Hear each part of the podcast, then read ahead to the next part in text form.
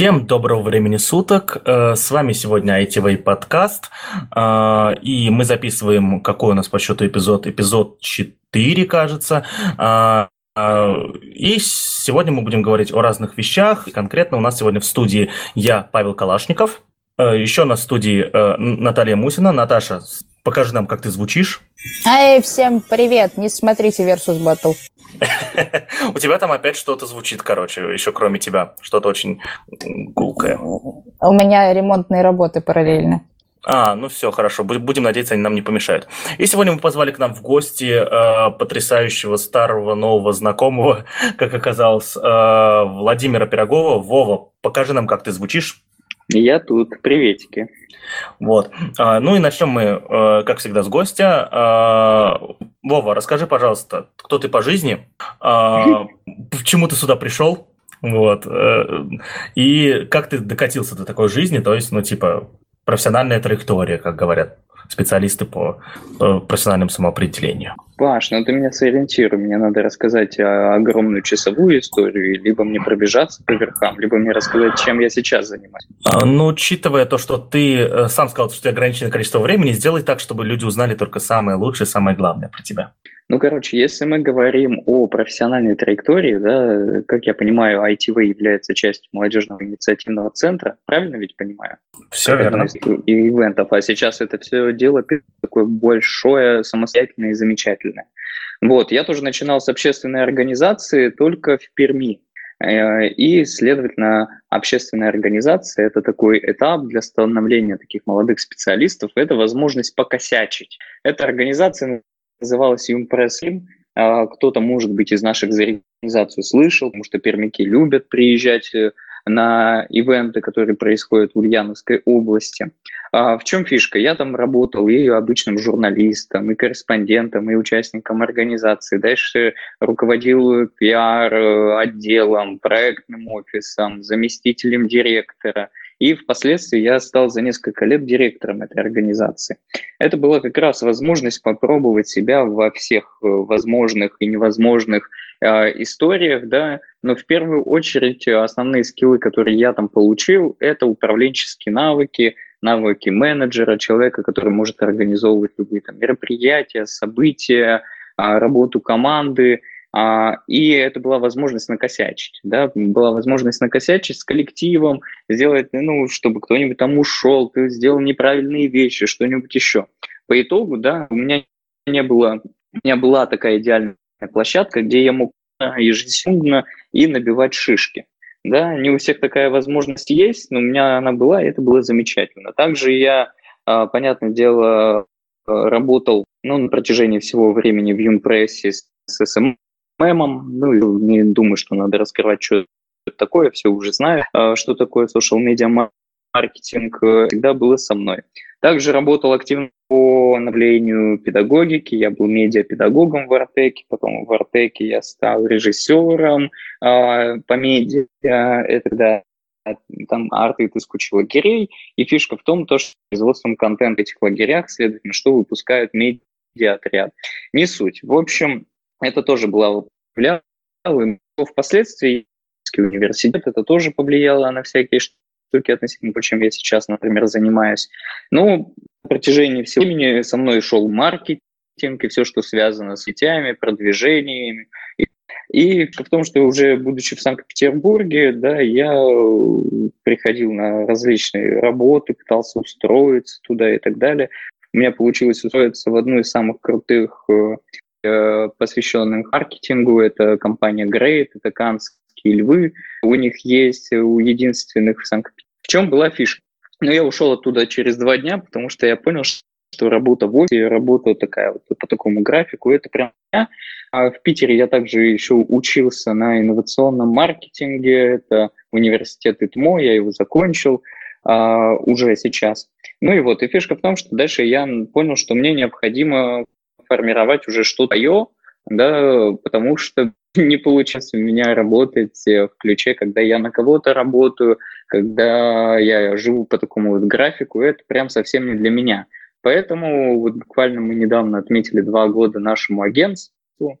Агентство называется Edway. Ну, так мы внутренне историю. Мы никак не позиционируемся нигде, там у нас нету сайта, у нас нет а, соцсетей. У нас есть, допустим, портфолио заказчикам, людям или компаниям, которые мы хотим а, своими клиентами.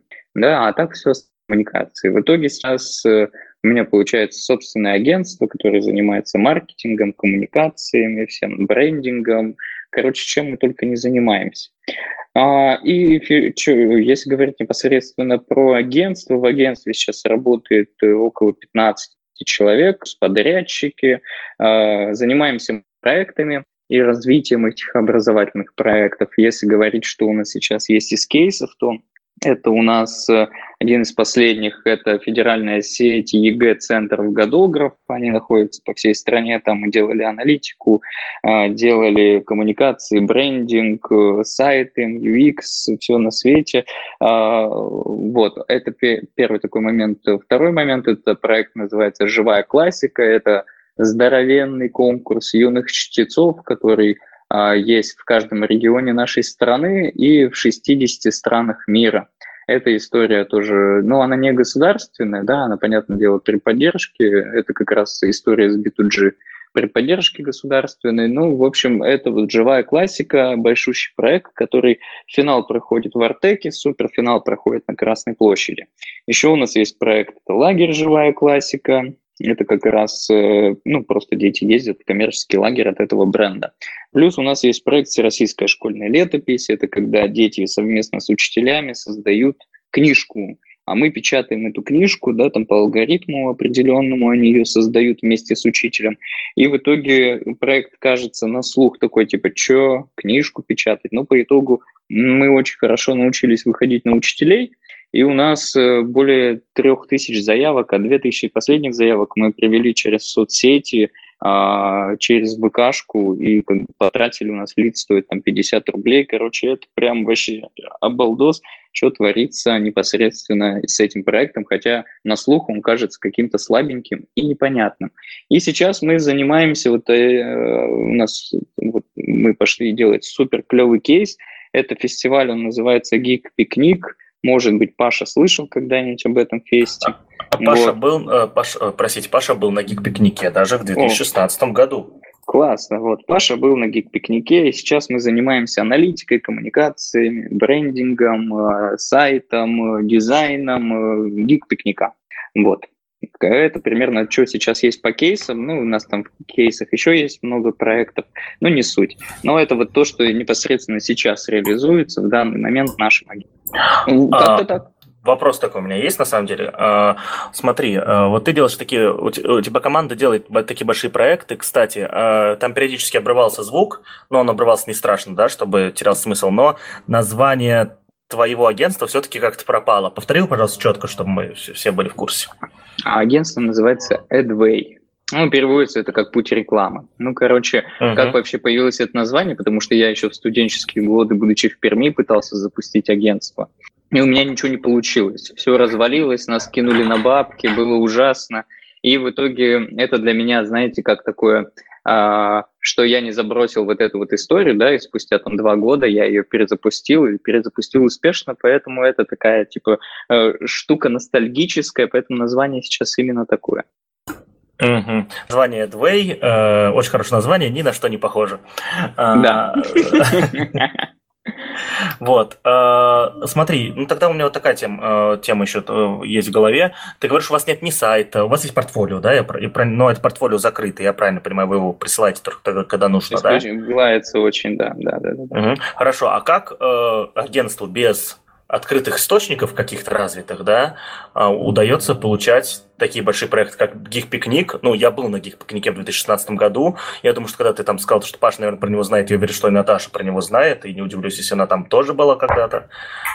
Я не была, и меня все время не совпадало это календарно, но мне всегда очень хотелось, потому что ребята анонсировали очень крутую программу Вот. Uh-huh. И а, там всегда очень большое количество самого разного контингента, то есть от а, а, совсем молодых ребят, которые там а, только начинают интересоваться какими-то а, вещами, связанными с личностным ростом, до каких-то странных аникейщиков бородатых, которые просто туда приходят поугарать. Вот. А, и поэтому всегда было очень интересно туда сходить, попасть, но, к сожалению, пока не удавалось. Но так в целом проект действительно очень крутой, и с учетом того, что вы закрыты, вот Паша задал очень хороший вопрос, как э, в данном случае это работает. Вот, ну и я вдогоночку тоже отправляю свой вопрос по поводу того, а как у вас вообще в данном случае а, состоит штат. В офисе вы работаете, удаленно вы работаете, и как в этом случае происходит работа с разработчиками, потому что система предполагает такое достаточно масштабное количество отделов в плане mm-hmm. на работы в принципе компаний каких-то, да, digital -агентств, с которыми могут столкнуться на рынке труда и на рынке а, в том числе и сферы там, создания маркетинга, идентики и прочих вещей. Вот как у вас это устроено? Да, давайте расскажу. Сначала по поводу того, как получается выходить на заказчиков без сайта, безо всего на свете. А, первые заказы, да, которые мы получили в Санкт-Петербурге, большие, у нас удалось выйти как раз на крупного заказчика. Мы сначала просто пришли как ребятки, которые будут делать SMM, а потом впоследствии мы стали как бы показали себя классными и просто стали развиваться вместе с нашими проектами, да, если мы говорим то, что как раз у нас относится к живой классике. А, это первый такой вот момент, да, мы, получается, а, вышли на крупного игрока с помощью того, что мы стали сначала просто сотрудниками. Ну и мы изначально построили коммуникацию, работать в мате агентства, да, что вот у вас есть объем работ, мы его выполняем как юрлицо, как агентство, как команда, а не когда вы берете одного СММщика, потому что ребята хотели, чтобы у них СММщик играл на дуде, танцевал, там прыгал еще, еще там писал тексты, настраивал рекламу и т.д. и т.п. Мы им объяснили, что так не бывает, что мы придем работать командой, и впоследствии, да, uh, я это называю стратегическими коммуникациями, когда ты общаешься с заказчиком, да, впоследствии показываешь свои результаты, а, и дальше, дальше, дальше берешь а, объемы работ. Потому что мы начинали с одного СММа, в итоге сейчас у нас есть собственные отделы продажи, да, потому что, вот, например, у живой классики есть коммерческий проект.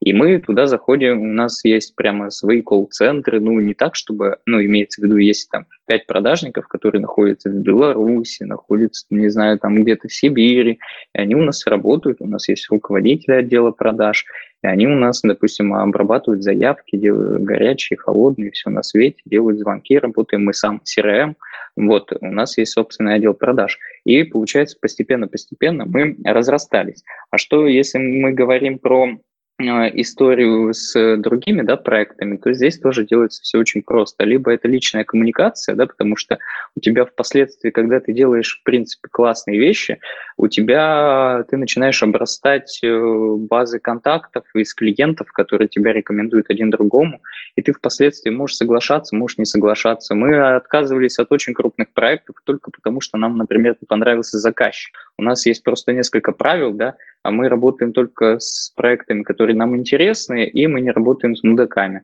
Вот, если нам кажется, что что-то не то, мы не будем браться, и неважно, сколько это стоит. А, извините, ушел куда-то в сторону. А, вернемся к тому, как находили остальные проекты. Формируется коммерческая и высылается ЛПР. ЛПР – человек, который принимает решения, и в зависимости от того, либо есть какая-то первичные контакты, да, либо что-то еще, мы бы четко поняли, да, мы хотим сделать ЕГЭ-центры. Потому что до этого мы занимались, э, как только в Питер я приехал, я работал э, с ЕГЭ-центром местным, получилось классно его сделать, но потом они у нас, нас не потянули по ценнику. Нам захотелось сделать что-то более крупное.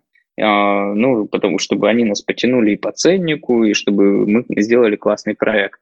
Вот, и мы так и вышли на годограф, и высылали. У нас э, мы всего лишь несколько удочек были, но в плане мы не бежим за нас зачастую в очереди. Мы должны были делать уже как полтора года назад начинали, начать его должны были делать, но они нас ждали, потому что мы не могли, у нас было очень много работы. Сейчас мы наконец-то взялись за него, и то мы взялись за реализацию не будем отвечать, за реализацию будут отвечать другие агентства, а мы на таком первичном этапе, да, когда мы продумаем всю большую идею, брендинг, вот эту вот всю движуху, а дальше берет другое агентство и уже начинает реализовать непосредственно с мощностями таргета большими и так далее. У нас еще нет таких больших мощностей, чтобы продать 40 тысяч билетов. Мы еще к этому не готовы. Да, поэтому мы пока занимаемся у них брендингом. А, Следовательно, мы просто берем, выбираем те, кто нам, кто нам нравится, скидываем им коммерческое, и начинается коммуникация. Все. Пока у нас стопроцентное попадание. А, хорошо. А, а, Наташ, какой у тебя был вопрос? Я забыл. У меня был вопрос по поводу того, как вы организованы в плане работы. То есть а, удаленная угу. у вас работа, либо вы в офисе находитесь, и как в данном случае происходит взаимодействие в отделах с учетом того, если вообще у вас, в принципе, отделы, да, начнем с этого, а с учетом того, что ты говоришь, что вы такие не особо большие. Да, ну, блин, размер, он по-разному воспринимается, да, у нас, ну, конечно, у нас есть отдел маркетинга, у нас есть SMM отдел, у нас есть отдельно отдел продаж, у нас есть подрядчики на аналитику. Короче, у нас есть вот основная да, команда. А, так просто волей судьбы сложилось, что большинство сейчас из них в Питере, да, хотя первично в Питере было там только 50%, да, потом впоследствии просто все начали подтягиваться сюда, прям переезжать, и я такой, о, ничего себе, прикольно. Вот, у нас, получается, есть основа, да, там, где есть я, маркетолог, руководитель SMM, руководитель продаж, проект, и мы, это есть основной состав. Дальше от каждого идут свои ветки по отделам. У нас есть контент-отдел, у нас есть Э, отдельные там СММщики, у нас есть отдельные продажники, и дальше это целая база наших подрядчиков, да, кого мы используем, там, программисты, э, да, у нас есть там э, ряд специалистов, которых мы используем, у нас есть там Глеб, замечательный UX-дизайнер, которого мы, с которым мы всегда сейчас начинаем работать, уже сделали два последних сайта, и, и вот как раз будем с ним делать а меня э, тетка робот говорит в ухо. Он, наверное, говорит, что у тебя что-то пропало. А это, а меня слышно было, нет? Да, тебя слышно. Все, ну, возможно, ну, отлично. Возможно, у нас сейчас есть проблема с сервером. А, да, запись прервалась чуть-чуть совсем на немного. Вот. А, я, наверное, ее перезапущу и потом склею. Либо я не буду этого делать, я, я, я понял. А, Владимир, расскажи, пожалуйста, начни с Глеба опять. Это, мало ли что там пропал. Хорошо. Мы не поняли, Хорошо. что за Глеб. Хорошо, да, да. Ну вот, допустим, у нас есть Глеб, это наш замечательный UX-дизайнер, с которым мы делаем два последних сайта и будем дальше делать э, историю, связанную с гик-пикником. Как бы. А у нас есть куча дизайнеров да, в нашей такой базе, когда мы по ним... У нас нет, у нас есть такие ребята, которые умеют да, по дизайну, но не прям профильные дизайнеры. И ну, у нас есть база дизайнеров, и мы находим под каждую там какую-то крупную задачу, да, когда нам надо идентику отрисовать, мы уже находим непосредственно тех, кто нам будет это делать. Мы его строим, нам, по сути, не важно, где кто находится, да, в какой точке этого мира. Нам главное, чтобы у него был стабильный интернет, э, время на нас, э, и чтобы мы активно работали. Но наверняка вы сто пудов знаете, что тут скрам. Я сейчас ударил в команды, в правильное построение задач, э, правильную организацию. Вы же знаете, что такое скрам. Просто мне скажите, да, на всякий случай. А, ну, на самом деле, ты первый, кто в этом подкасте произносит это слово, но мы не будем на тебя возлагать ответственность за то, чтобы ты рассказывал, что это такое, потому что у нас в следующем выпуске будут продукт-оунеры, ага. ну, прям, э, и вот пускай они э, отчитываются за скрам. Ну да, пусть они и расскажут. Вот. Мы работаем по скраму, э, это всякие там еще бирюзовые технологии организации рабочего процесса, мы к этому идем. А, и прочее. Это для того, чтобы эффективно, классно а, устраивать рабочий процесс э, и делать его системным и при этом с акцентом на личность да, каждого ученика, для того, чтобы нам всем вместе развиваться. Вот, и дальше мы там сейчас э, разрабатываем, будем проводить стратегические сессии развития агентства. Ну, я, короче, прямо очень ударился в такую историю, связанную именно с построением работы команды. Да, чтобы тоже всем было понятно, я не а, там гуру маркетинга, да, и не гуру SMM. Я себя называю, ну, я менеджер, я организатор работ, я руководитель, я вот этим занимаюсь, да. Если когда дальше, например, у нас будет, может быть, будет много вопросов по маркетингу, я, возможно, не на все смогу ответить, потому что у меня есть человек, который знает в этом меня лучше, гораздо лучше. А, вот, поэтому моя история, да, это коммуникация с клиентом, моя история – это построение организации качественной работы и управление командой. Ну, конечно же, да, я все проверяю, я, знаете, я просто разговариваю на всех языках. Я могу говорить с прогерами, я могу говорить там э, с дизайнерами, я могу говорить со своими, со всеми сотрудниками и при этом с заказчиком. И получается нормальная такая здоровая коммуникация, когда ты можешь общаться со всеми, на, с ними примерно на одном языке. Это mm. тоже важно для качественного результата. Угу.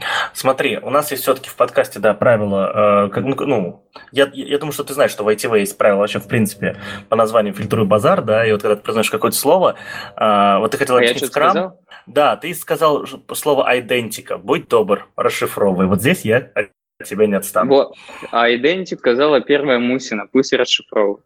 Да, блин. Ну, начинается. Вот этот поворот. Сейчас я вам расскажу, что такое идентика. Но на самом деле, я думаю, что мы это будем а, более подробно раскрывать, когда пригласим к нам какого-нибудь дизайнера в подкаст. А, но если нам необходимо сейчас расширять терминологию, то запоминайте. А идентика – это, по сути, такой идентификатор – которые э, формируют внешний образ э, того или иного бренда, там, предприятия, там, какой-то компании, какого-то определенного продукта. А, ну и, по сути, это то, что у дизайнеров, например, принято называть фирменным стилем да, то есть это набор э, а, каких-то определенных средств, э, в которых используются различные товарные знаки, определяется корпоративная идентичность, а, там, логотипы, как выглядят визитки, а, как происходит там масштабирование каких-то э, визуальных элементов и многие-многие другие вещи. Да? То есть, э, там, допустим, как пакеты выглядят, как что должно упаковываться и прочие-прочие вещи, это вот все, что составляет вот идентику или фирменный да, стиль по-другому. Во-во-во, да. По-русски фирменный стиль. Все. Вот, идентика, фирменный стиль. А когда мы говорим идентика, мы пенариваемся очень, и все. Хорошо, объясните мне, э, тупому программисту, чем идентика отличается от брендбука. Ну, не, брендбук это уже конечная история, да, которую ты, ну, типа, приносишь уже оформленный. Это, это конкретный документ. Плюс в брендбуке есть элементы маркетинга. Да, если мы говорим ну, о нормальном брендбуке, да, мы привыкли, что брендбук это ну, просто как выглядит кружки, ручки, там, не знаю, календарики, да, а в брендбуке прописывается и большая идея бренда, да, и характер бренда, и коммуникации, да, коммуникации коммуникационное сообщение. Короче, то, что относится к брендингу, поэтому брендбук. И плюс также вся визуальная штука и фирменный стиль там описывается. Ну, то есть смотри, а... Идентика – это, по сути, либо фирменный стиль, это все, что все носители, которые есть, да, то есть там они могут быть в данном случае просто представлены а, в виде там, отдельно там визиток и так далее. А брендбук – это, по сути, документ, который объясняет, как это использовать. Вот.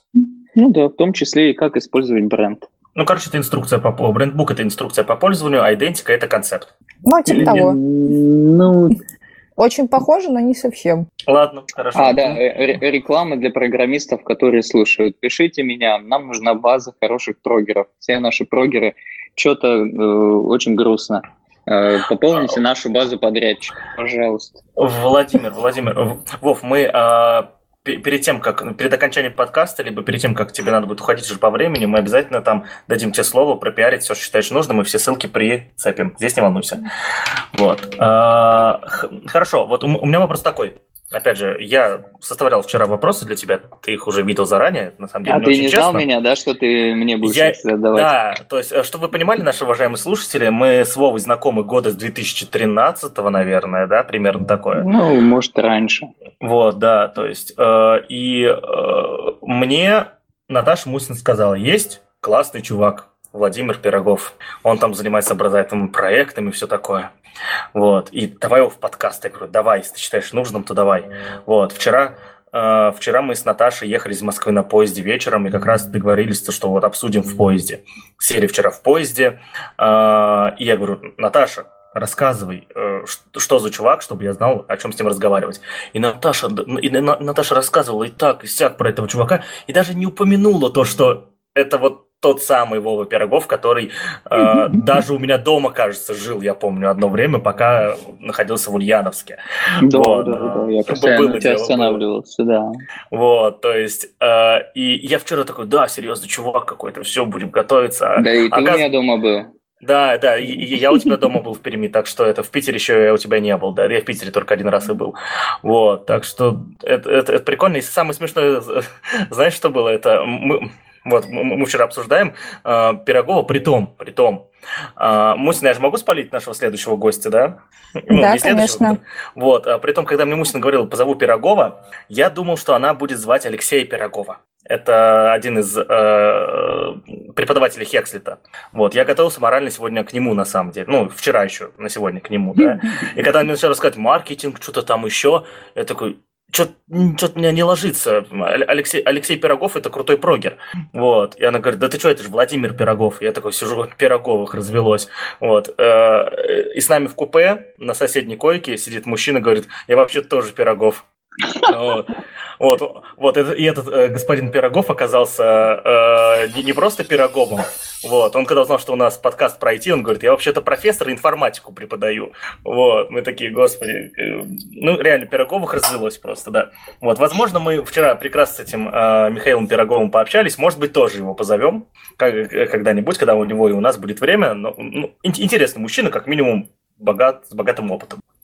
Вот, короче, мы сейчас поняли, что Паша не очень хорошо запоминает людей, с которыми он общается, и при этом не совсем включает логику. Уху!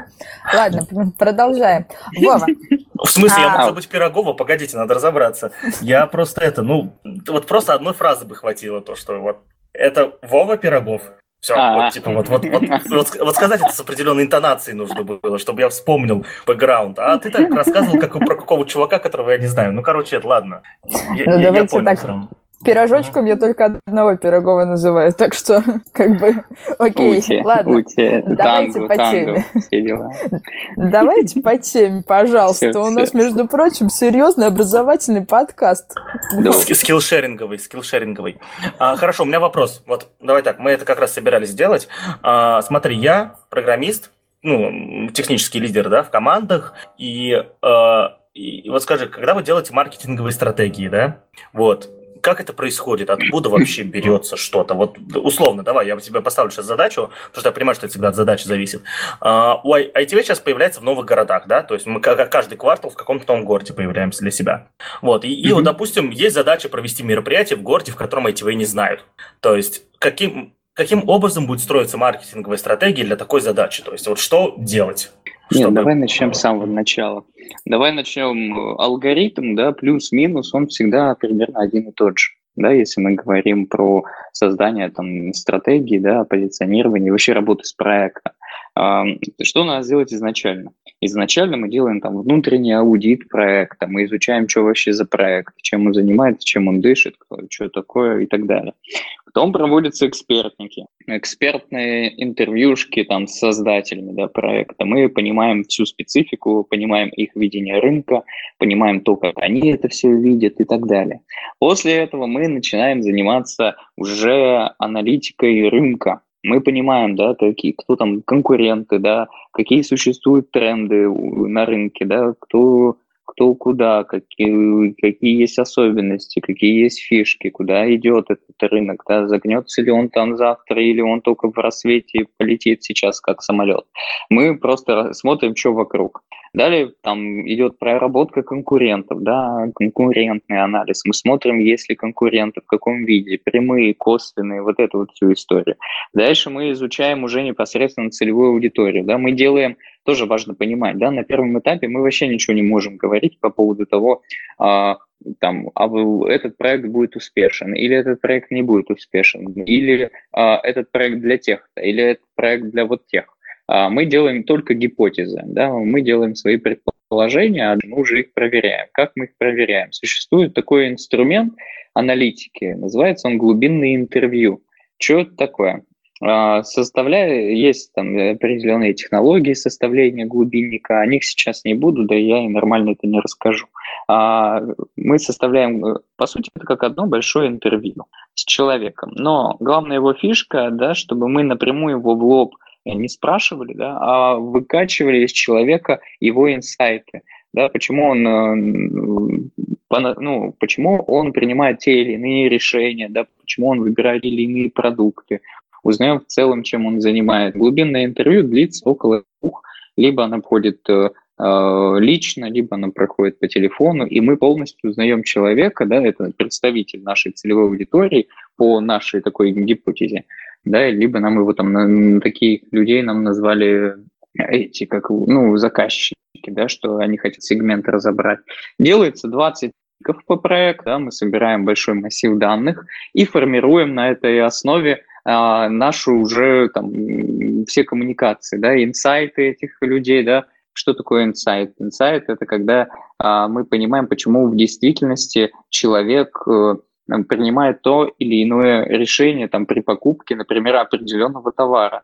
Да, если мы говорим про самый наглядный пример – которые, допустим, используют всякие порошки, да, когда они, э, что они продают? Они продают на самом деле там не просто а, э, чистую одежду, да, на ваших детях, да, вспомним вот эти вот рекламы, когда мама там улыбается, а ребенок весь загадил всю свою эту, и хоп, и она такая не волнуется, и не знаю, там ваниш или тайт она использует, и он снова весь белоснежный. А, в данной рекламе, в данном посыле продается, э, ну, инсайт главный всей этой рекламной кампании «Я хорошая мать». Ну, типа, я хорошая мать, и мне важно, чтобы все другие вокруг считали, что я хорошая мать. Да, или я отправляю своего ребенка в лагерь, я отправляю там, да, я отправляю, чтобы он отдохнул и так далее, но зачастую в большинстве своем, как один из генеральных инсайтов, да, в таких случаях используется инсайт «я хорошая мать». Я хочу, чтобы все мои подруги э, считали, что я хорошая мать. Так, две секунды. Слышно, да, меня? Да, Алло. все ок. А, окей, просто что-то у меня пошел звонок ко мне.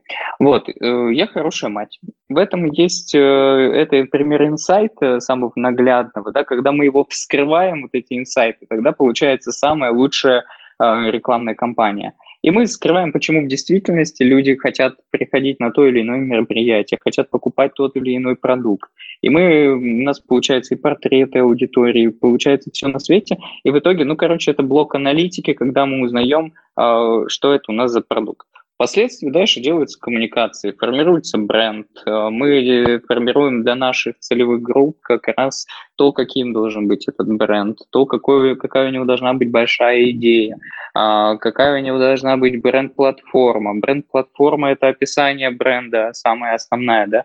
Представим, что бренд-платформа – это человек – и вот наш бренд, он, например, заботливый, да, он там э, терпимый, я не знаю, он при этом веселый и активный, э, обладает такими ценностями, как, там, не знаю, уверенность в себе, бла-бла-бла, и все на свете. И в итоге формируется бренд, и исходя из этого бренда уже дальше формируется идентика, о которой мы говорили, и дальше там из этого всего формируются коммуникации, коммуникации непосредственно на каждую целевую группу, и дальше уже исходя из этого у нас на каждую там целевую группу делаются уже рекламные креативы и посылы и так далее. В общем, надо понимать, что формирование вот этой, а дальше на, на основе брендинга, идентики и так далее э, в соответствии с нашей целевой аудиторией аналитикой формируется маркетинговая стратегия, то, что конкретно мы делаем, да, какие мы проекты, рекламные кампании запускаем и прочее.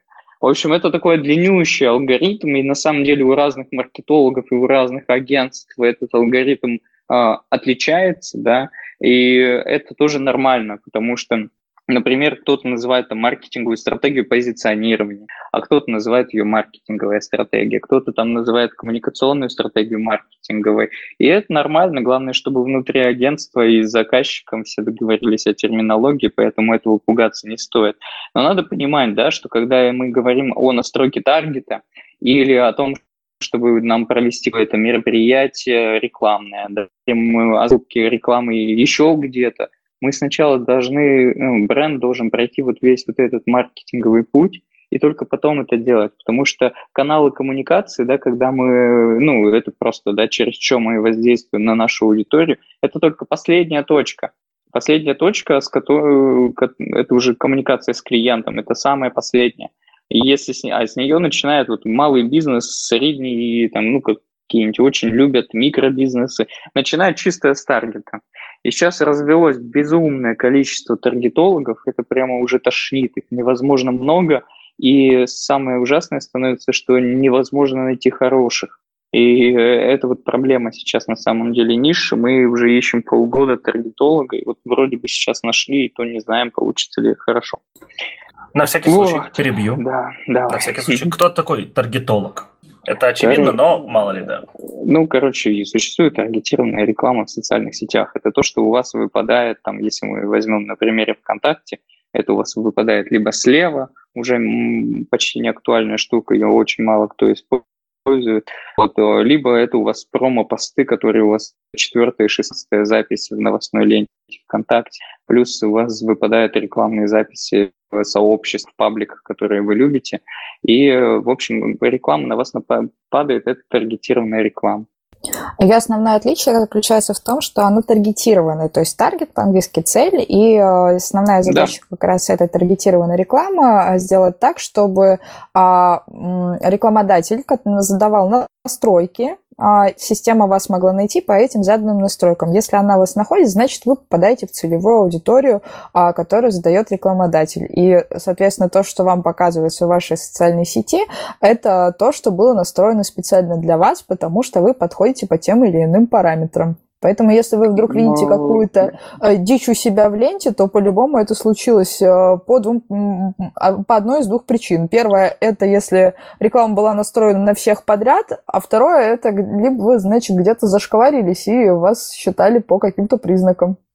Ну да, вы, потому что, скорее всего, каждый из нас находится там в сотнях э, групп по ретаргетингу. Ну, типа, что вас где-то собрали с помощью парсеров, блин, я очень много говорю вот этой дурацкой терминологии, которая, наверное, всем понятна. Ну, короче, с помощью штук, которые, буду так говорить, а с помощью штук, которые нацелены на то, чтобы вас найти, э, таргетологи собирают вас в определенные базы, подгружают в рекламный кабинет и начинают на вас таргетироваться, следовательно, настраивать рекламу. А если мы говорим, там, допустим, о Фейсбуке, да, то он это делает вообще там автоматически, исходя из ваших каких-либо действий, да, и сам помогает рекламодателям собирать эти базы. Вот. И потому что даже вы можете просто, у вас лежит рядом смартфон, но это вот из категории как раз, а, ну, блин, как это обозвать там, Короче, не суть. Э, если вы что-то говорите, я хочу купить корм для кошки, я хочу купить корм для кошки, то, возможно, вам начнет показываться э, э, рекламная кампания по как раз какому-нибудь китикету. Кстати, не покупайте китикет, покупайте хороший корма для своих животных, а то они будут болеть мочекаменной болезнью. Это как бич-пакет. Просто недавно у нас у коллеги котик заболел, она его кормила вискосом. Пожалуйста, не кормите котика вискосом. Все. А какие хорошие кормы для кошек? Я кормлю своего котика вискосом. О, боже, Паша, представь, если бы ты ел всю свою жизнь э, эти, как его зовут, э, бич-пакеты. Вот то же самое происходит у тебя сейчас. А, надо покупать холистики. У меня кот из-за этого мочекаменной болезнью переболеет, и у него цистит, и все на свете. Сколько у тебя котику лет? Э, котику 6. И ты всю жизнь кормишь его вискосом? Ну нет, э, давай так он... А, а это твой подкаст, да? Вот. Э, ну, нет. Нет, ладно, все, просто надо кормить кормами холистик. Холистик ну, – это вид кормов самые дорогие, классные, имеется в виду, которые сбалансированные для здоровья животных. Если ты его вискосом, боюсь, котик уже сейчас очень хреново, в принципе, сейчас, ты просто это не понимаешь. А надо кормить э, хорошей едой. Я просто на этом э, съел. Ну, короче, блин, я кота столько я возил по.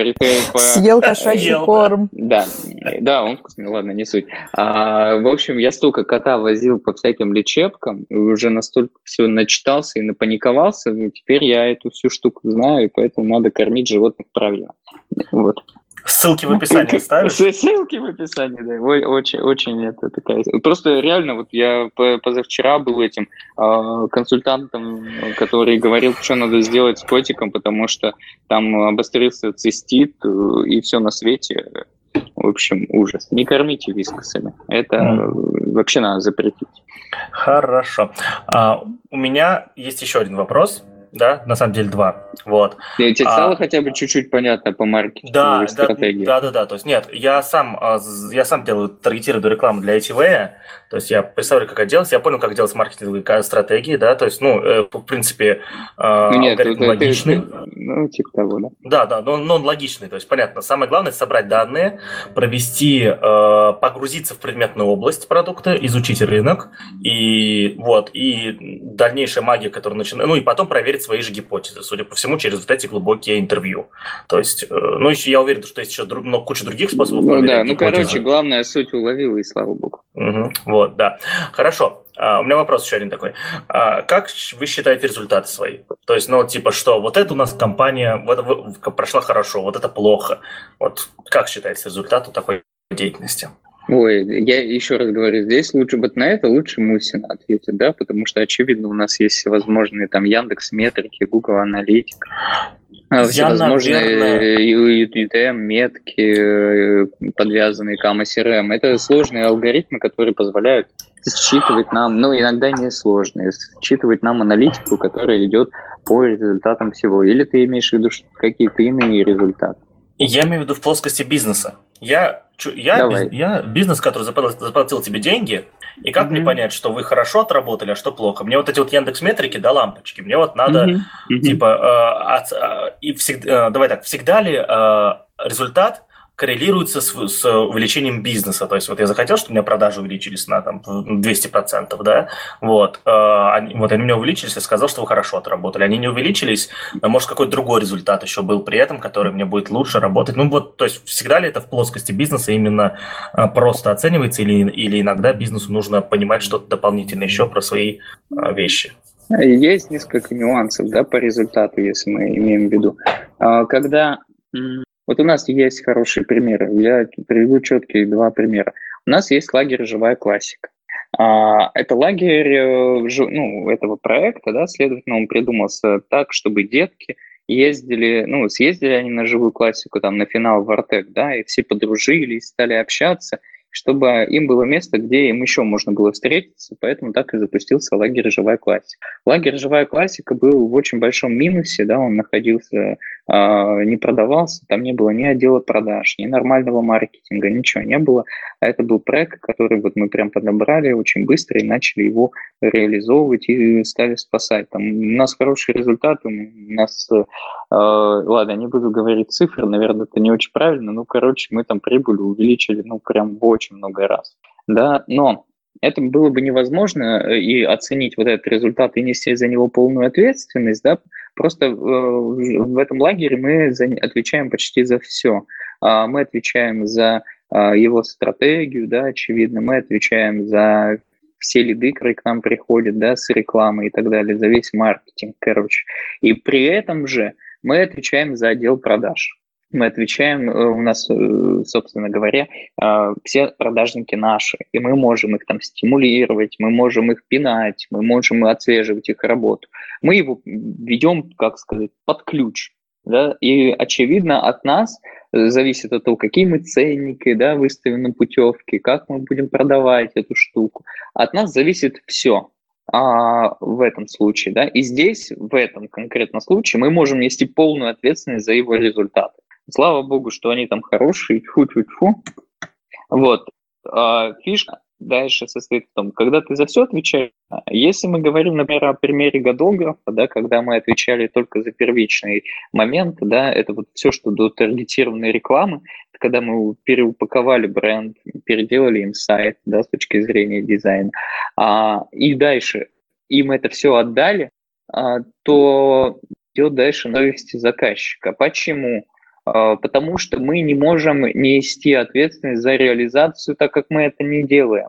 Да, а, они, и очевидно, это как раз про вопрос, что люди, например, не хотят брать да, маркетинговое сопровождение. Ну, либо не готовы, либо бюджеты еще не готовы для этого, да. Они хотят вот попробовать вот это вот все, а, что мы сделали, реализовать самостоятельно. Ну, как это выходит на практике, да, там, когда на одной карте три разных дизайна, да, может там посылы не соблюдаться, маркетинговая там стратегия ушла далеко там на полку, не сейчас, да, или, например, верстка сайта не очень, да, или он там не прогружается, и т.д., и т.п., и так далее, да, и, следовательно, в данном контексте они нам даже ничего не могут и сказать, да, если у них что-то не так, да, но, слава богу, даже при не совсем хорошей реализации, они говорят, что мы, мы буквально позавчера болтали, они сказали, что у них сейчас все очень хорошо, и они сейчас очень всем довольны, и мы уже обсуждаем там на следующий год, что то, что придумали, да, чтобы мы взяли это еще и в реализацию. Вот, это уже просто немножко совершенно другие бюджеты, это ежемесячная оплата. И вот тогда, да, мы будем нести ответственность за результат и, э, и полностью за него нести ответственность, да, потому что мы это все придумали, разработали, внедряем, а это не работает. Ну, значит, мы идем и переделываем, да, если мы работаем с этим. А, это момент. А второй момент, э, который играть роль, это, например, отдел продаж. Мы им говорим, у вас продажники плохо отрабатывают заявки, у вас продажники плохо на них реагируют, мы слушали ваши звонки, у вас, например, продажники плохо это делают, следовательно, проблема, возможно, кроется здесь. В общем, это все диалог и, и договаривание на берегу, кто за что отвечает. Вот. Это не значит, что мы заведомо сделаем какую-то фигню, да, мы всегда очень ответственно относимся, и нам очень важно быть классными всегда. Но а, мы не можем нести ответственность дальше, да, например, сделали стратегию, а мы же не знаем, как они ее реализуют. Ну, точнее, мы видим, что она там, например, не реализуется. И потом нам не может прийти заказчик и сказать, блин, стратегия, пацаны, не работает, все коммуникации, это все неправильно, э, но, блин, вы это и не делали нормально. Короче, как-то так. Угу. А, ну, как сказать, ну, тогда логично, наверное, всегда бизнесу брать, а, когда вот, ну, не просто у вас стратегия, наверное, а сразу и стратегию реализацию, потому что, ну, вот я ставлю себе на место бизнеса, ну, мне хочется результат как бы и иметь, да. и вот а говорить о реальных вещах, а не о том, что кто-то придумал, а другой сделал, и кто виноват. Тот, кто плохо придумал, или тот, кто плохо сделал, да. То есть хочется, чтобы все-таки был... Вы готовый продукт производите, наверное, тогда, когда вот именно реализуете свои стратегии, тогда это продукт уже вашей деятельности. Вот. Да, а, да, да, вот, это да. уже хорошо. Ну, а если мы говорим, да, о стратегиях, о брендинге, ну, это тоже продукт нашей деятельности, это тоже зачастую все работает, но просто мы уже не можем нести за это ответственность, потому что мы это сами не реализуем. Наше правило такое, мы всегда хотим брать проекты на долгосрочную историю. Да? Я не очень люблю брать на ну, типа на разочек, но это, конечно, приятно быстро отработать, хорошо сделать эту всю историю там за 3-4 месяца и отдать ее, да, а, это, конечно, тоже неплохо, но хочется нам всегда системно развивать проект, да, если мы говорим о живой классике, живую классику мы вообще взяли Э, и там было 16 тысяч подписчиков, сейчас мы близимся уже к сотне тысяч через там полтора-два года.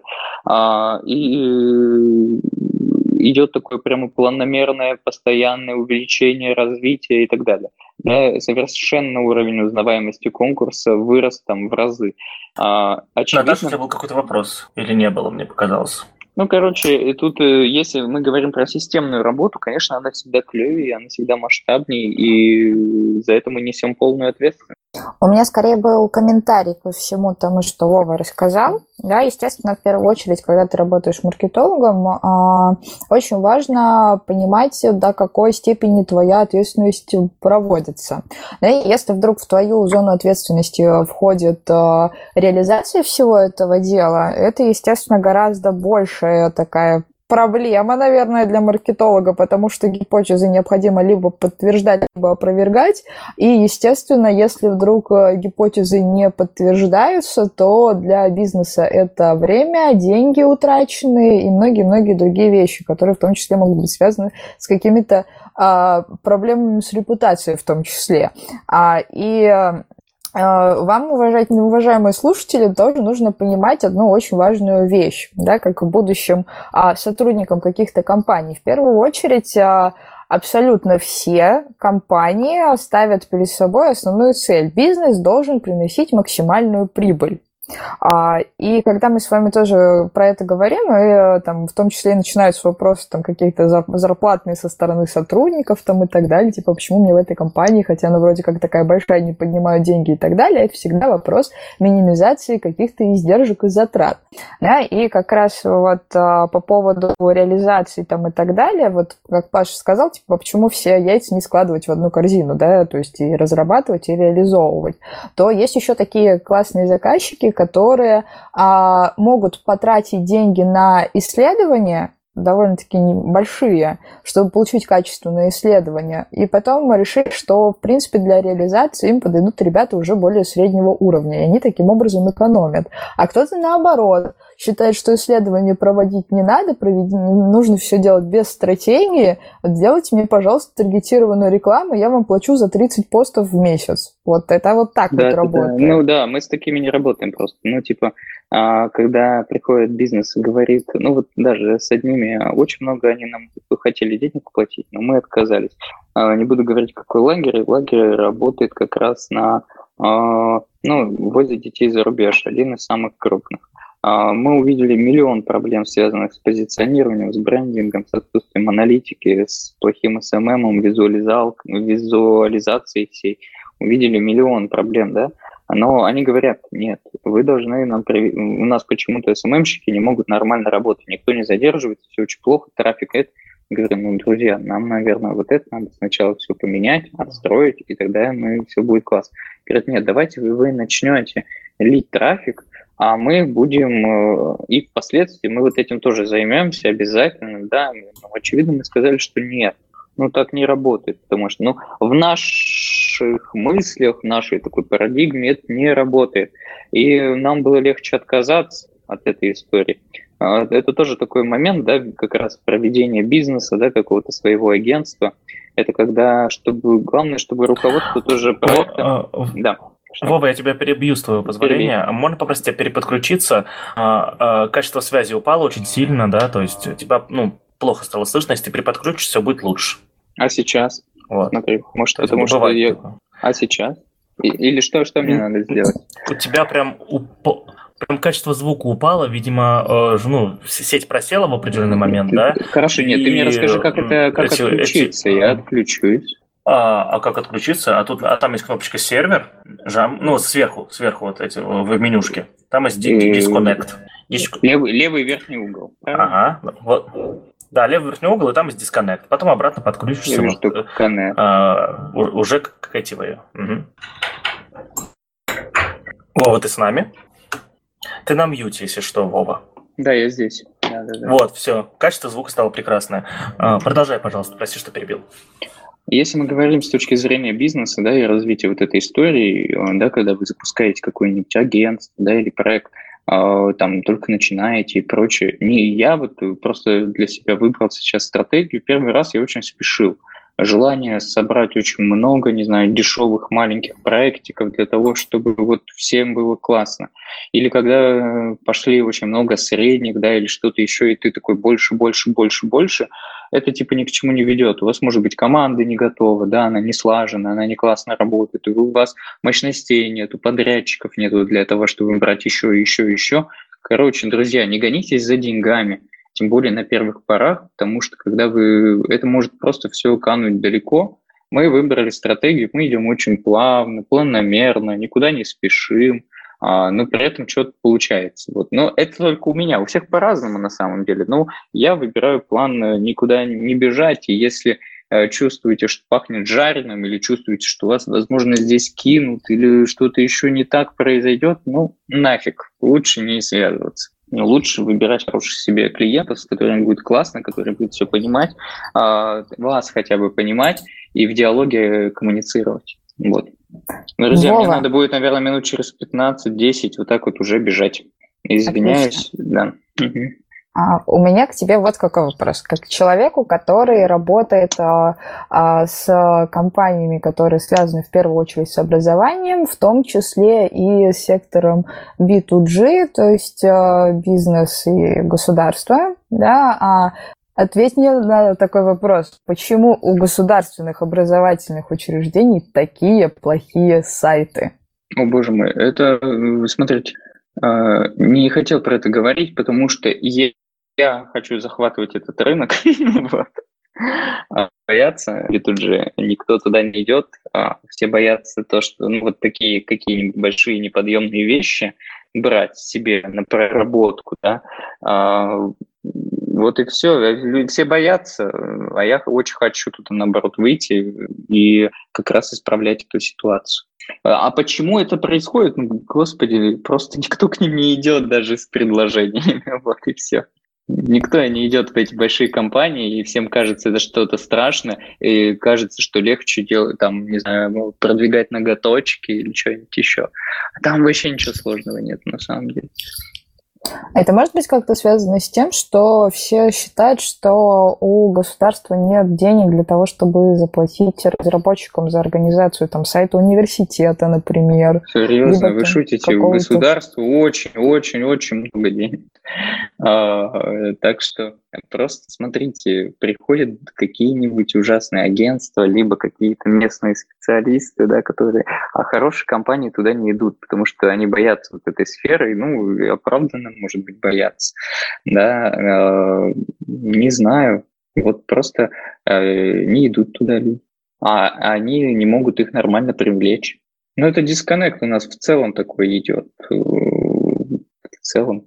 А то, что у них нет денег, это большое заблуждение. Просто еще коммуникация делается, видимо, не с ЛПРами, а делается, там, например, с каким-то специалистом. Вот ну, тоже, да, вариант. У нас есть кейс Артека, да, Артек Медиа. А, главная ошибка, что этот кейс у нас шел снизу, да, коммуникация вся шла снизу. Мы работали через Артек Медиа, работали через, по сути, подразделение Артека.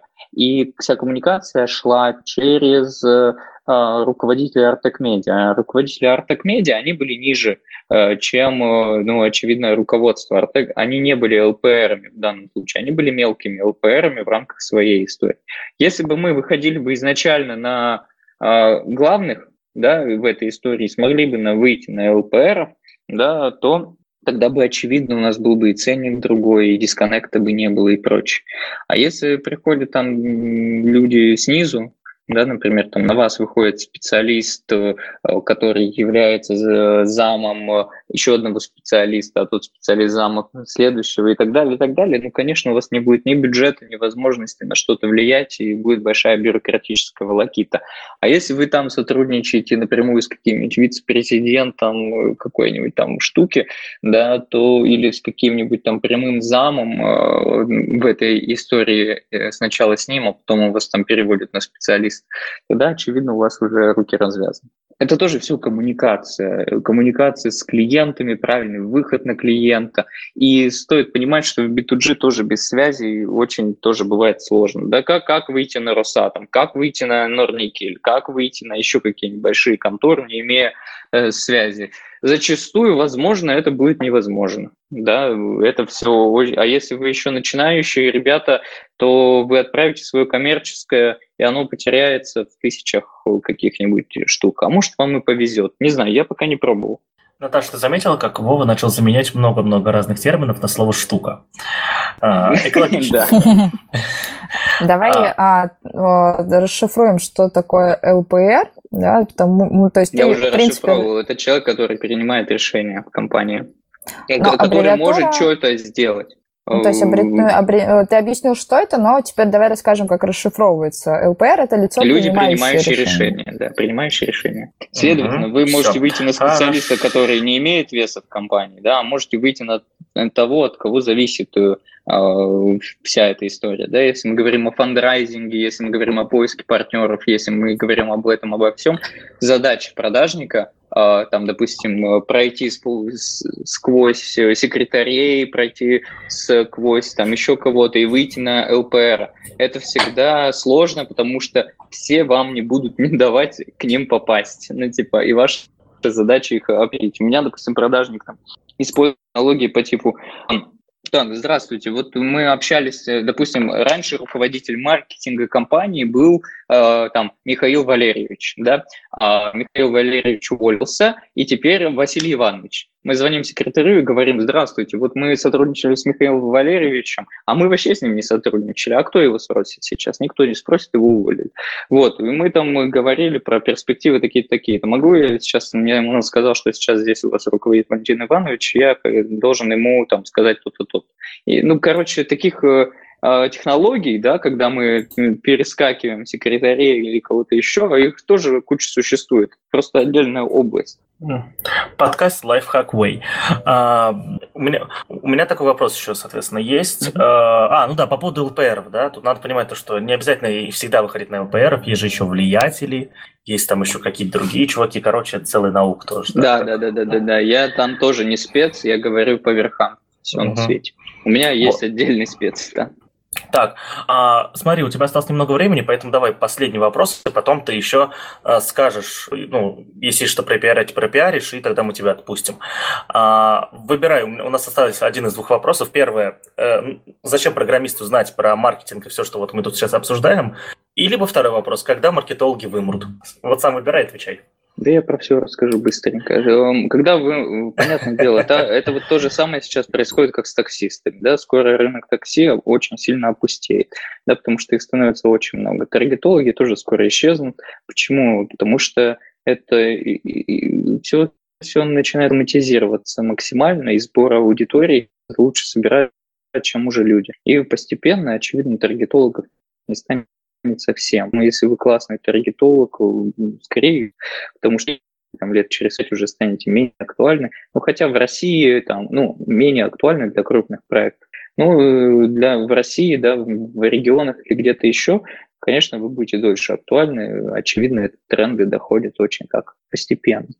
А, это первый момент. А если говорить там про маркетологов и прочее, ну, Конечно, э, сложно сейчас сказать, что весь там креатив э, резко изменится, да, потому что постоянно, это же идут вечные исследования целевой аудитории, то, как мы реагируем, то, как мы э, покупаем. Эта вся история будет продолжаться еще очень долго, как мне кажется, да, весь этот анализ и как правильно выходить на потребителя, это будет идти прям очень долго, и креатив вот этот вот весь, потому что все постоянно экспериментируют э, с вами, со всеми, мы постоянно что-нибудь придумаем для того, чтобы как-то по-другому, иначе на всех вас влиять, да, и в том числе и на нас влияет, на каждого человека. Вот, э, просто это растет, растет, растет, идет по-другому. Я не думаю, что чистый маркетинг, брендинг и вот эта вот вся история будет быстро вымирать. А если мы говорим о такой нише, как таргетологи, настройка рекламы, или что-то еще, это однозначно да. И причем скоро, может, это уже происходит. А, это сейчас уже происходит. Вот, э, это первый момент. Второй момент, какой второй вопрос был? А, зачем программистам знать? Потому что вы делаете продукт для людей. Поэтому для людей, для того, чтобы им было удобно, мы, мы можем опять в UX, UI уйти, да, это вот, потому что это все делается для людей. А, поэтому еще при этом надо понимать логику маркетологов, потому что вы можете создавать эту историю и беситься да, на них, почему у нас там кнопочка так, а не вот так, или почему вот здесь должно быть так, а здесь вот так. А, ну, потому что так надо. Блин, если вам доверяют другие специалисты да, в вашей сфере и дают вам э, все это собирать, программировать, да, то вы, наверное, должны уважать их, кто ставит эти задачи и, э, конечно, это итог с помощью сайта продавать, либо рассказывать о чем-то, либо еще что-то. Э, это делается для людей, а маркетинг как раз больше про людей. Ну, это так, грубо говоря. Угу. Ладно, все. Спасибо, Вов, огромное, что пришел. Э, расскажи, пожалуйста, если есть что пропиарить, и мы прикрепим все эти ссылки, ты захочешь. Да не, наше правило, мы нигде о себе не рассказываем особо. Вот, а это такое, такое. Может быть, мы когда-нибудь от этого дойдем, но пока нам так комфортно. А если говорить, пожалуйста, напишите мне, если вы классный программист, э, пополните нашу базу э, тех, к кому мы обращаемся. Мы всегда делаем кучу сайтов. Вот, мы ищем всегда, чтобы у нас были замечательные подрядчики там, на какие-нибудь проекты, а с, показывает практика с прогерами нам не очень сильно везет. Вот. А, ну то есть э, писать тебе лучше ВКонтакте, в Фейсбуке? Да, можно писать, можно писать в ВК. Угу. Все. Так, ладно. Спасибо, Вов, огромное, что пришел. Был Вам спасибо. Пообщаться. Вам спасибо. Вот. Я думаю, что когда будешь в Питере, обязательно увидимся в следующий раз. Обязательно, обязательно прикатывайтесь. В прошлый раз ты меня продинамил. Давай, пока-пока. Пока.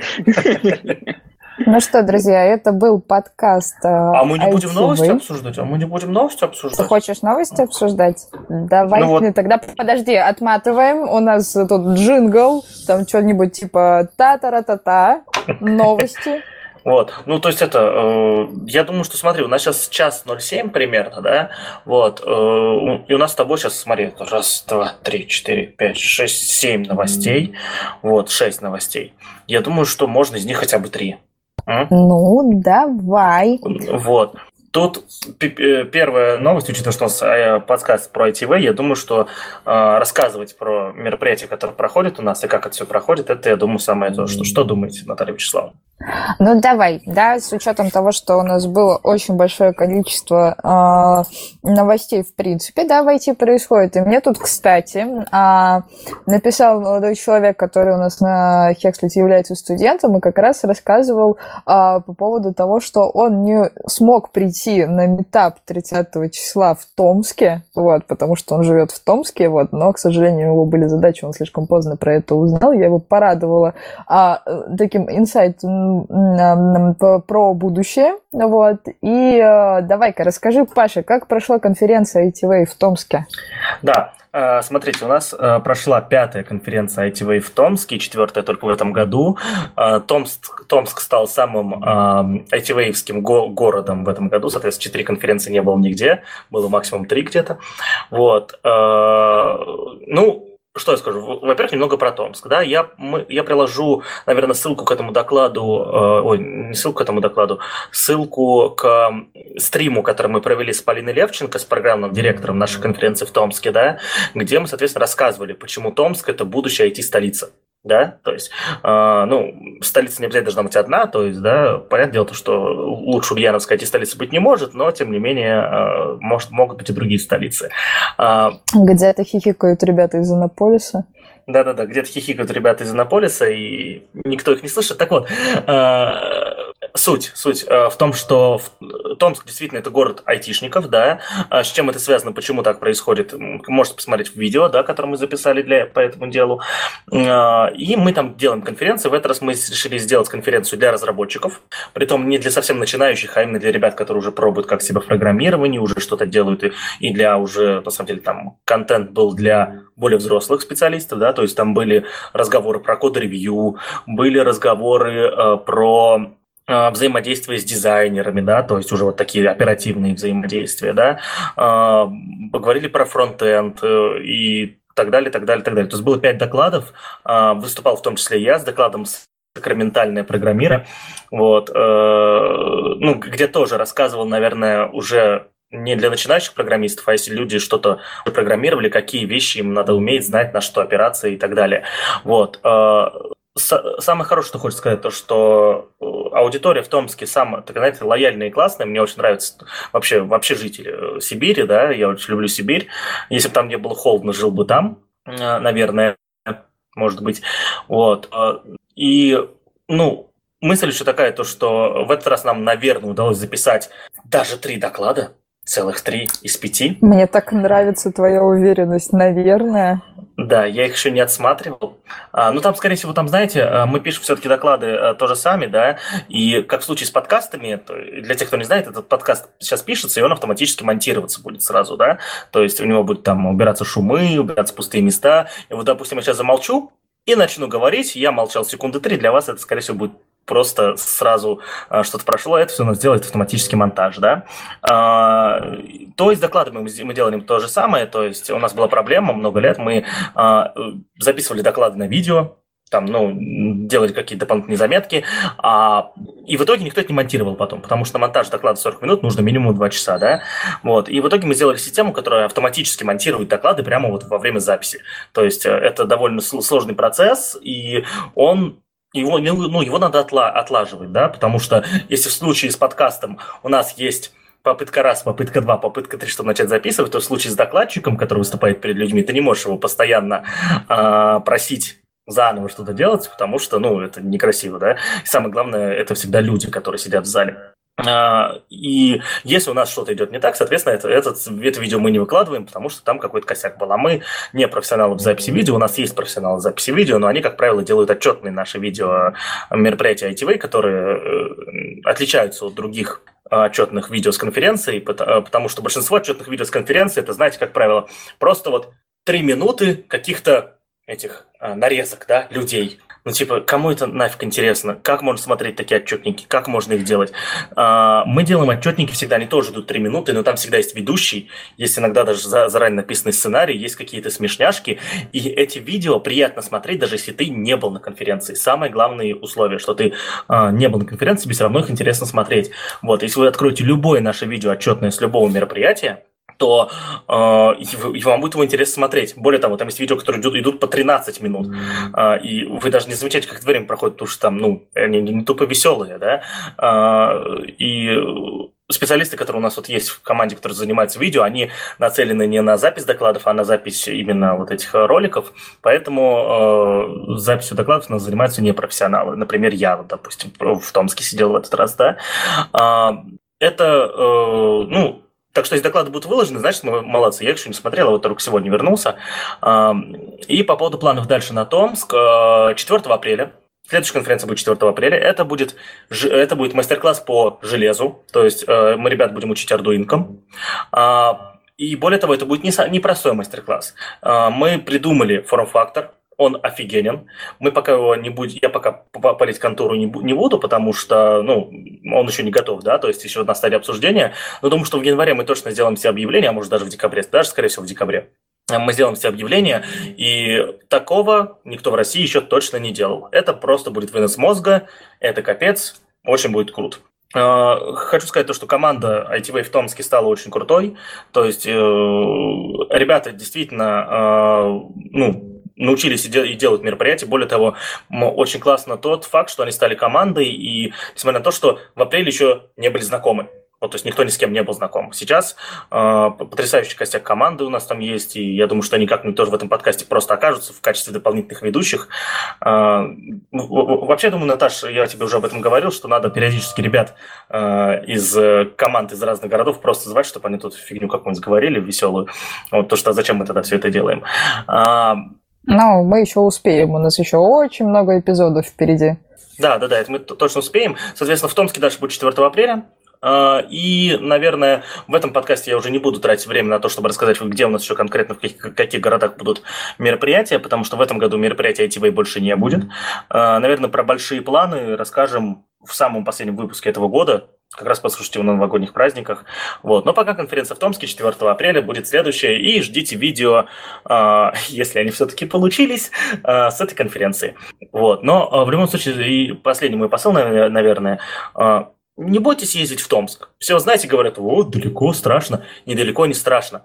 Там уютно, там хорошо. Если вы живете в Москве, для вас уехать из этого страшного города и отдохнуть немножечко, просто выдохнуть в конце концов, а, это, это большая радость, да. Я когда первый раз полетел в Томск в жизни, а, я Блин, да я воздух почувствовал. То есть вот ты выходишь, ну я когда из самолета вышел, не сразу почувствовал, а вот выходишь из аэропорта, стоишь 4 минуты, такой, я не понял, чем пахнет, что это такое? Почему? Вот, и ты такой стоишь, такой немножечко офигеваешь. Оказывается, это воздух так чистый пахнет. То, что там леса. Там настоящий воздух. Не, не, не здесь, в Ульяновске, у нас тут лесов нету. Не, не, тем более в Москве, come on. А, вот. В Сибири настоящий воздух, да. При, приедьте туда, блин, воздух понюхайте, в конце концов, нормальный. Вот. И только за этим можно ехать в Томск, а если там ITV проходит, то и причина есть. Тем более, тем более. Тут еще надо понимать, то, что в Сибирь мало кто ездит.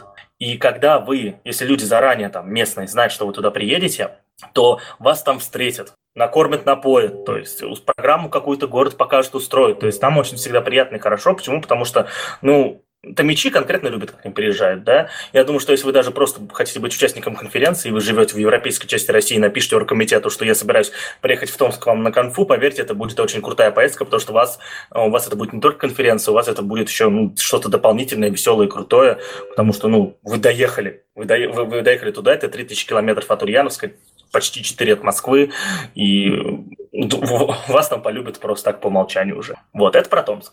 А, и я думаю, надо переходить к следующей новости. Новость, которую принесла у нас Наташа про электронные трудовые книжки. Наташа, рассказывай, что это такое? О, это очень веселая штука. А, она в первую очередь, знаете, с чем связана? С стремлением нашего правительства приблизить нас э, к системе, про которую очень давно рассказывали в пятом элементе, про мультипаспорт.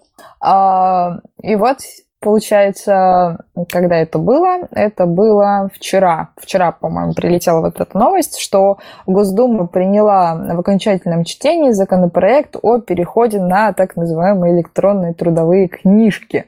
Вот, а, то есть, по сути, а, больше не нужны будут вот эти вот стандартные а, серые книжечки, которые продаются в киосках, и которые вы приносите, когда официально устраиваетесь на работу в какую-то компанию.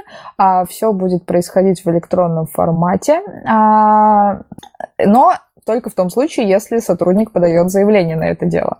То есть, если вы подаете заявление на то, что вам необходимо завести этот электронный формат, то вестись этот документ будет именно в электронном формате. Если нет, то тогда а, книжка будет также продолжаться именно в бумажном формате.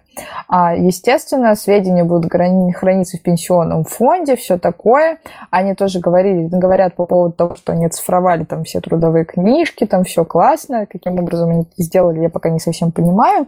Вот. А, и э, в итоге они хотели изначально, чтобы вообще все были переведены на эти самые электронные книжки, но, естественно, этого не случилось. Это была а, скорее такая поправка вот, потому что это предполагалось в первом чтении. Ну и потом они в дальнейшем планируют, что а, сначала они это ведут в необязательном формате, ну а дальше они планируют, что все перейдут на электронные книжки.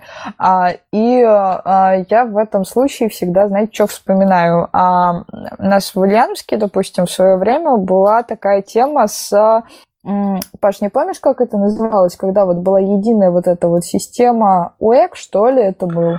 А, я вот как раз спросил тебя в карточке, стоит ли нам про это вспоминать. Да, mm-hmm. кажется, она как так называлась, и даже у нас с тобой есть один общий знакомый в Ульяновске, который заменил паспорт. Я же правильно помню, как он это сделал, да?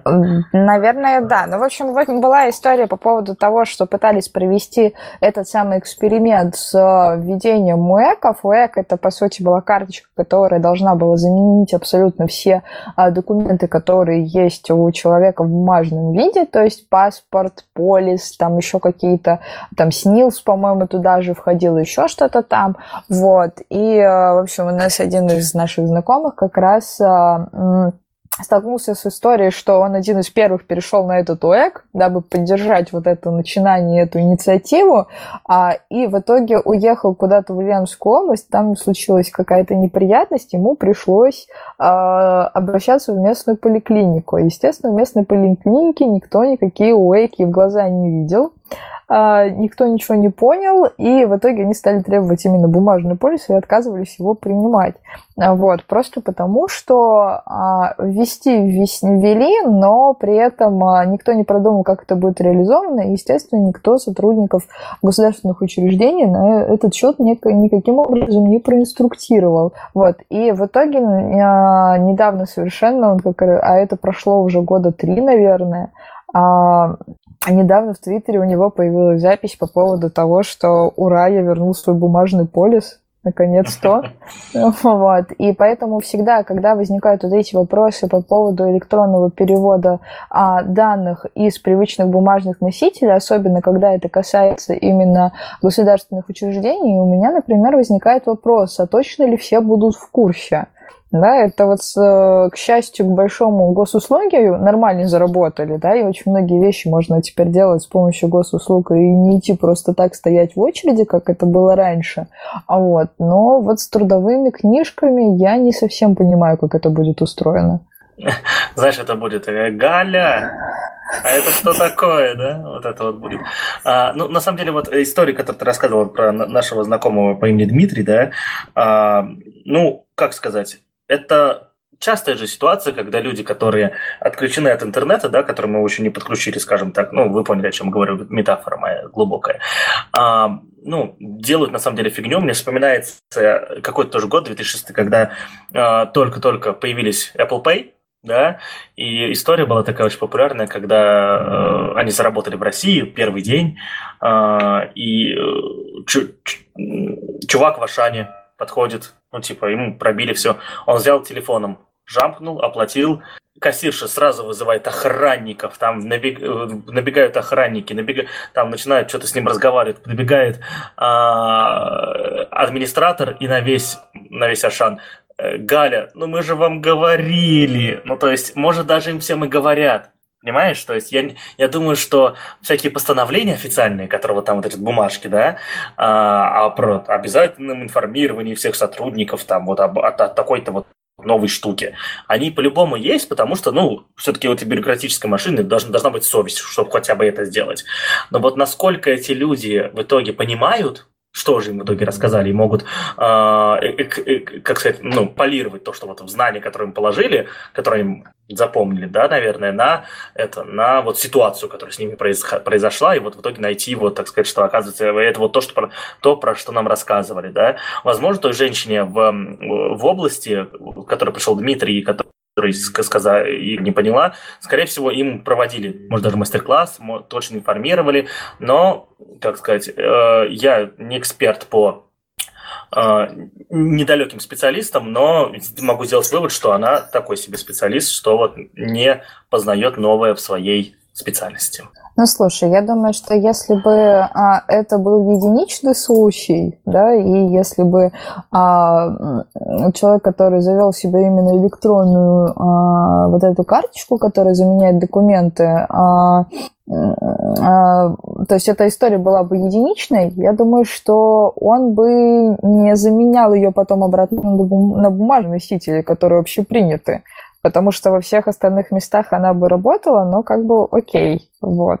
И никаких бы проблем не было. Но если было принято решение опять возвращаться к бумажному носителю, то есть э, э, как у всех, э, и как это принято, как это спрашивается везде, а не выпендриваться какими-то карточками, то, наверное, система все-таки не заработала.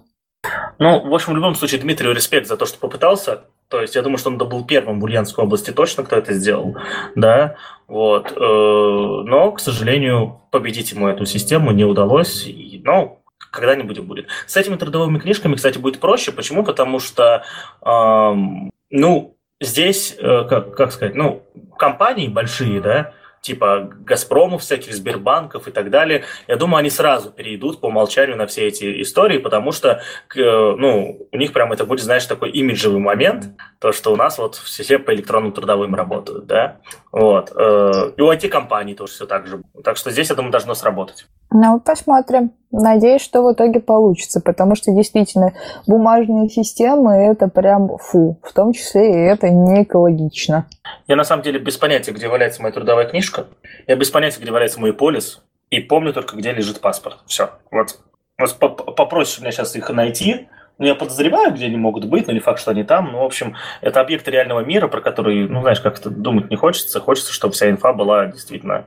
Плюс они еще недолговечны. Информация на SSD, правда, тоже недолговечна. Там, если не мне тебе рассказывать, то что если на SSD не пускать э, там ток, да, в течение года, полутора информация пропадает, да, оттуда. То есть его надо постоянно держать э, подключенным к сети. Но come on, типа, тут, э, тут, понимаешь, тут хотя бы это, э, ответственность за хранение информации с меня убрали. Или это будут прям карточки, то есть, не дай бог. Ну, я думаю, что нет, это не будут, наверное, карточки. Это, возможно, будут именно какие-нибудь там айдишники, либо что-нибудь mm-hmm. еще такое.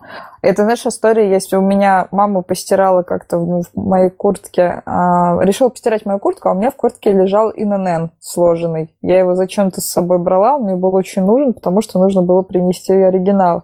И в итоге мама постирала а, куртку, вот, и у меня все, пропал мой ИНН. Вот, ну, по сути, само свидетельство пропало, а с учетом того, что когда ты пишешь там проекты на гранты, либо когда ты устраиваешься на новую работу, с тебя всегда спрашивают э, э, ИНН, вот, а, но не просто номер, а прям, чтобы нормально это все было, потому что они там, типа, заносят личное дело, либо еще что-то такое с этим делают, ну, типа, для подтверждения им надо.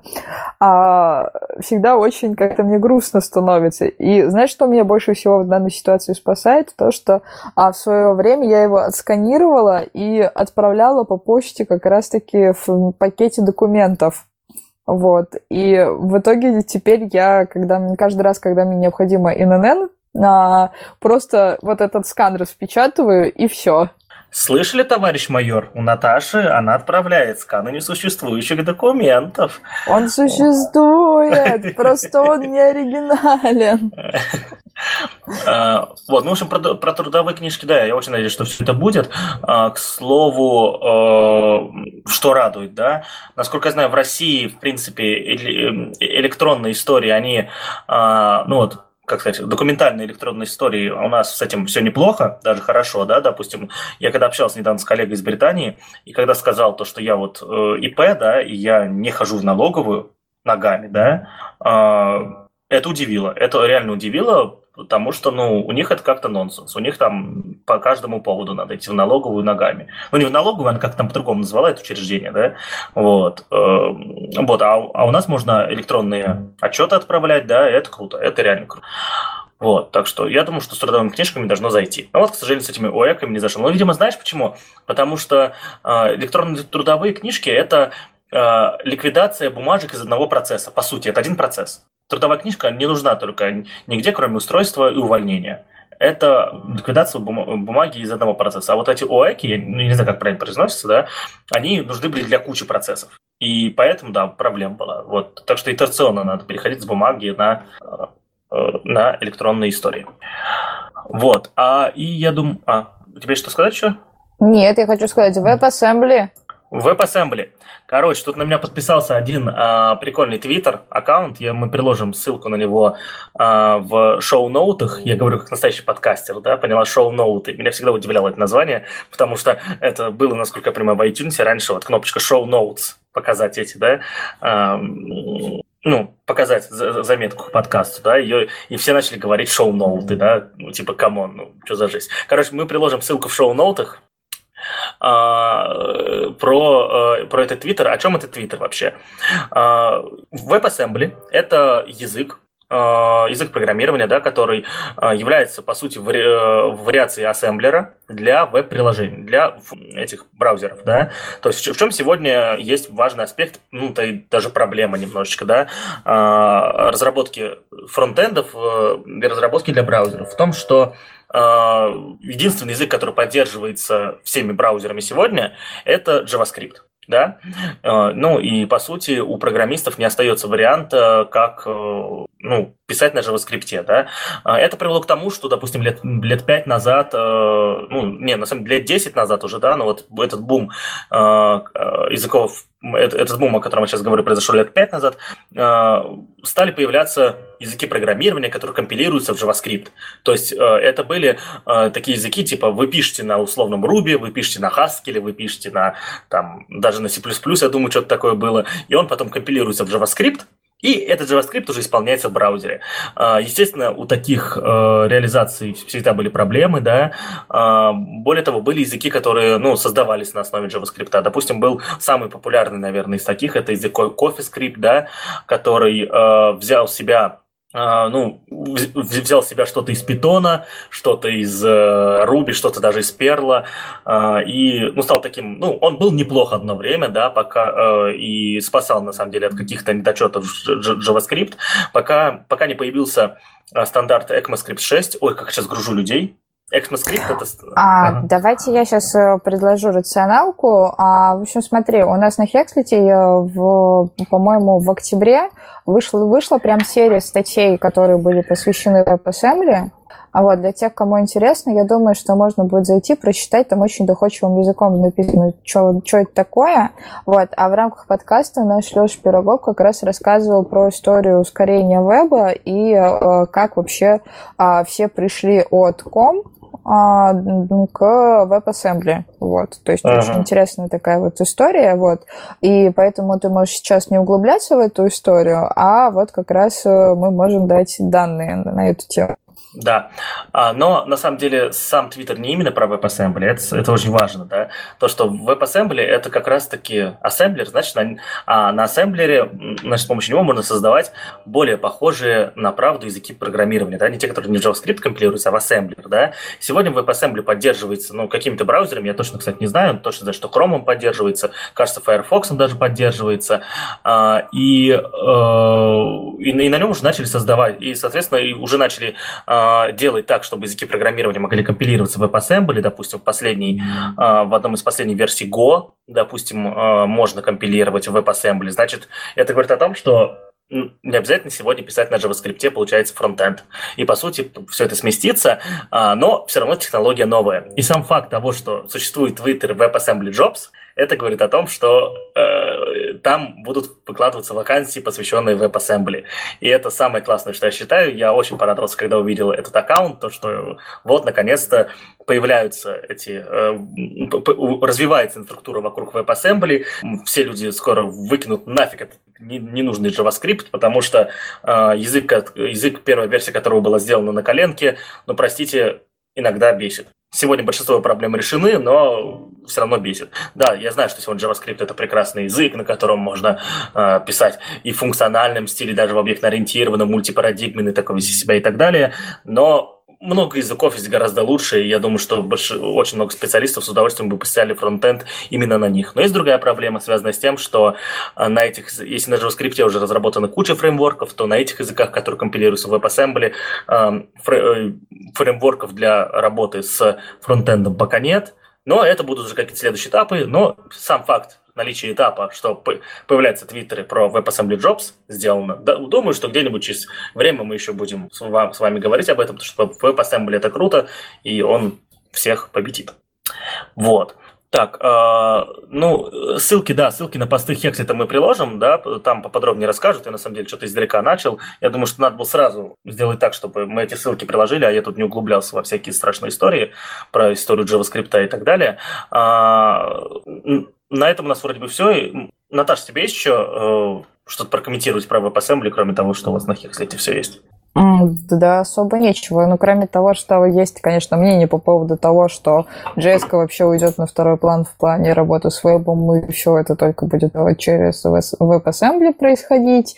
А, но, не знаю, у него есть свои определенные плюсы и минусы, в том числе мы как раз тоже эти моменты рассматривали. В общем, а, никому не верьте нас, изучайте все самостоятельно, мыслите критически, и дальше уже только на основе своего собственного мнения определяйте, что для вас будет лучше, какой конкретный язык учить, в какую сторону смотреть и так далее. Потому что экспертов очень много в разных областях, все развивается очень стремительно, а возможно вы скажете, что и то, и другое полная фигня, и в итоге сделаете свой язык.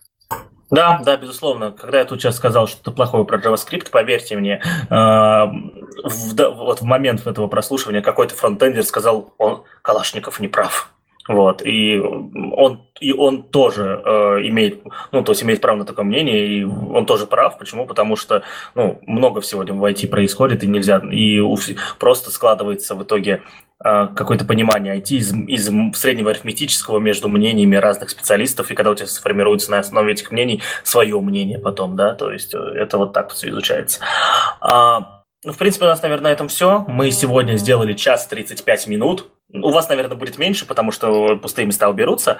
А, это пока самый длинный наш подкаст. А, всем спасибо, что сегодня были с нами. С вами были сегодня Павел Калашников и... Наталья Мущина. Всем пока. Пока.